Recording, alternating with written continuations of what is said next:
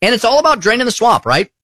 And that's exactly what Vivek Ramaswamy has been talking about for months as he's running for president.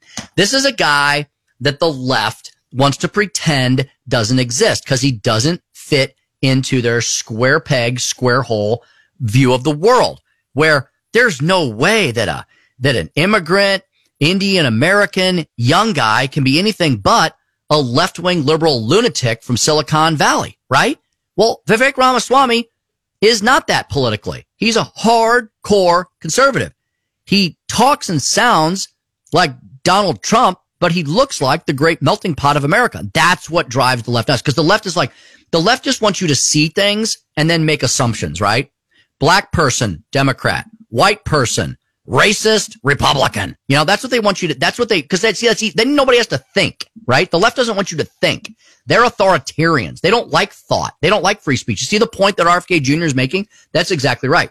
So Vivek Ramaswamy sits down with Glenn Beck.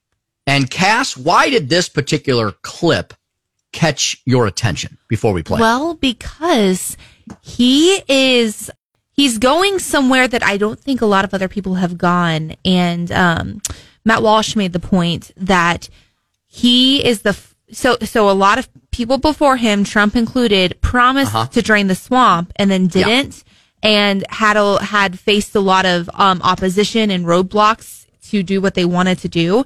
And Matt Walsh is arguing that Vivek's um, idea that he just presented to Glenn Beck is novel, different than mm. what has been tried hmm. before, mm. and just could work, but it is extremely radical, and okay. it would make. I mean, it is extremely radical, but it'd make heads explode, could, right? It would make heads explode, but just could work. So I'd like okay. y'all to take a listen to this and um, this conversation between him and Glenn Beck. Yeah, it's only a minute, 27 seconds long. So be patient. We're going to play, we're going to play it and then we will talk about it on the backside. Here's Vivek Ramaswamy, Drain in the Swamp with Glenn Beck.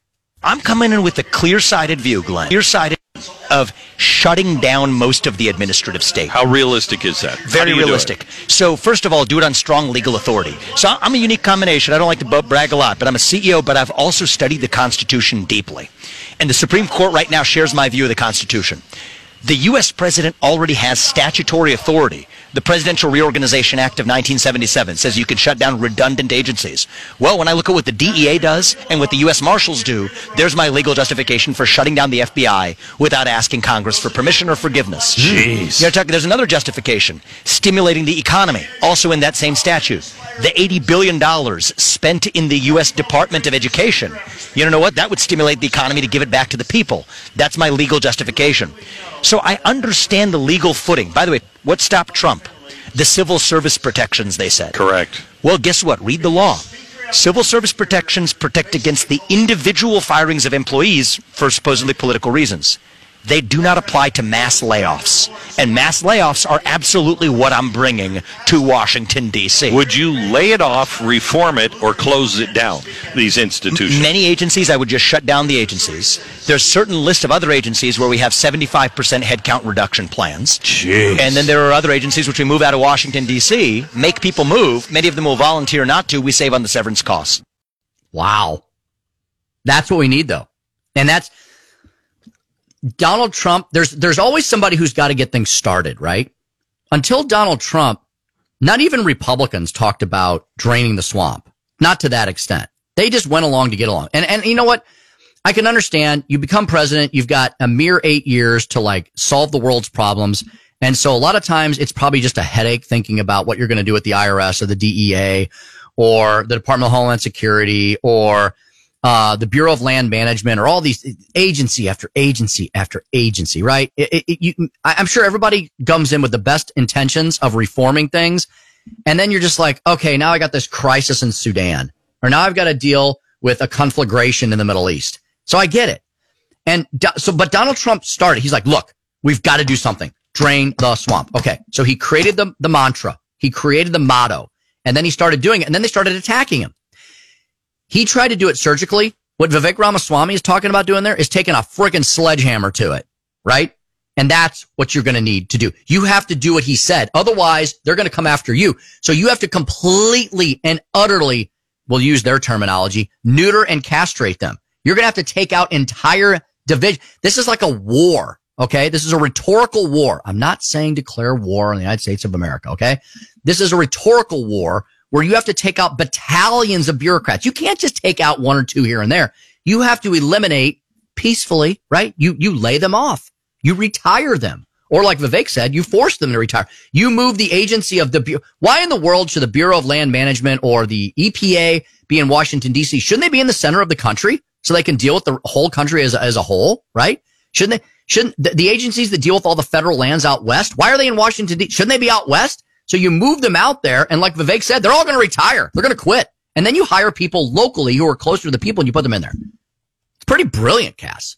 Pretty brilliant. It is, although he would, I mean, what would be the social backlash that he would get Oh. for laying off tens of thousands of people? Tens of thousands, if not more, right? Mm-hmm. Yeah. And then what would be the economic impact of that? What would, what would that do to our coastal cities? I think that it's brilliant, but I also just would really like, you know, somebody who's an expert in, um, and you know something along those lines. I don't know if there is experts in anything. Nothing Short-term- like that has been done before. Yeah. Short term pain. Yes, there'd be lots of short term pain. But Cass, the opposite being true right now is also disastrous. Yeah. In the last quarter, you know who created the most jobs? The government. Right. The government created the most. These, these fake phony numbers that the Biden administration talks about. Oh, there's all these jobs, blah, blah, blah. The government created the most jobs. All the private sector jobs. Do you know how these things get uh, worked? They come out with these estimates. They come out with these projections. They announce them. And then when they get downgraded in the weeks and months later, like they have been doing, they don't report on them. So not as many jobs in the private sector have been created over the last six to 18 months. Those are fake phony numbers that have been downgraded, but the government jobs just keep rocking and rolling. My former colleague, Rick Stream, who was the budget chairman in the House when I was um, speaker, he was one of my budget chairmen.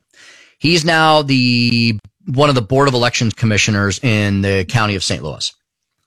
Um, he was in the U.S. Navy. So Rick had a long, illustrious career. U.S. Navy, private sector, state representative, House budget chairman, elections official. Rick has, Rick has dealt with more budgets in his lifetime than probably most people would care to even think about. And Rick once told me this. It stuck with me this very day.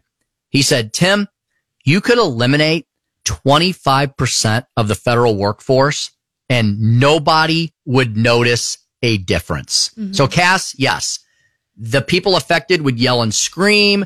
There would be, you know, tarnation and hellfire. But ultimately, Cass, the private sector would benefit from that. And we as taxpayers would as well. Yeah, and I had a friend who worked in one of the uh, White House staffing departments that had just, you know, dozens of employees for very small amounts of work. And she was like, listen, my one job, my one job, I could have done all 10 other jobs in that, in that office and I still wouldn't fill my 40 hours a week. And they could have fired nine out of 10 of us and just had one person doing that job and still be able to take on more work. Like there's just, Isn't that amazing? I mean, what what are you going to do with So much eighty thousand. IRS agents, right? What are you going to do Billions. with eighty thousand IRS agents? Billions, billions of dollars of waste, billions of dollars of waste. And we're all paying for it.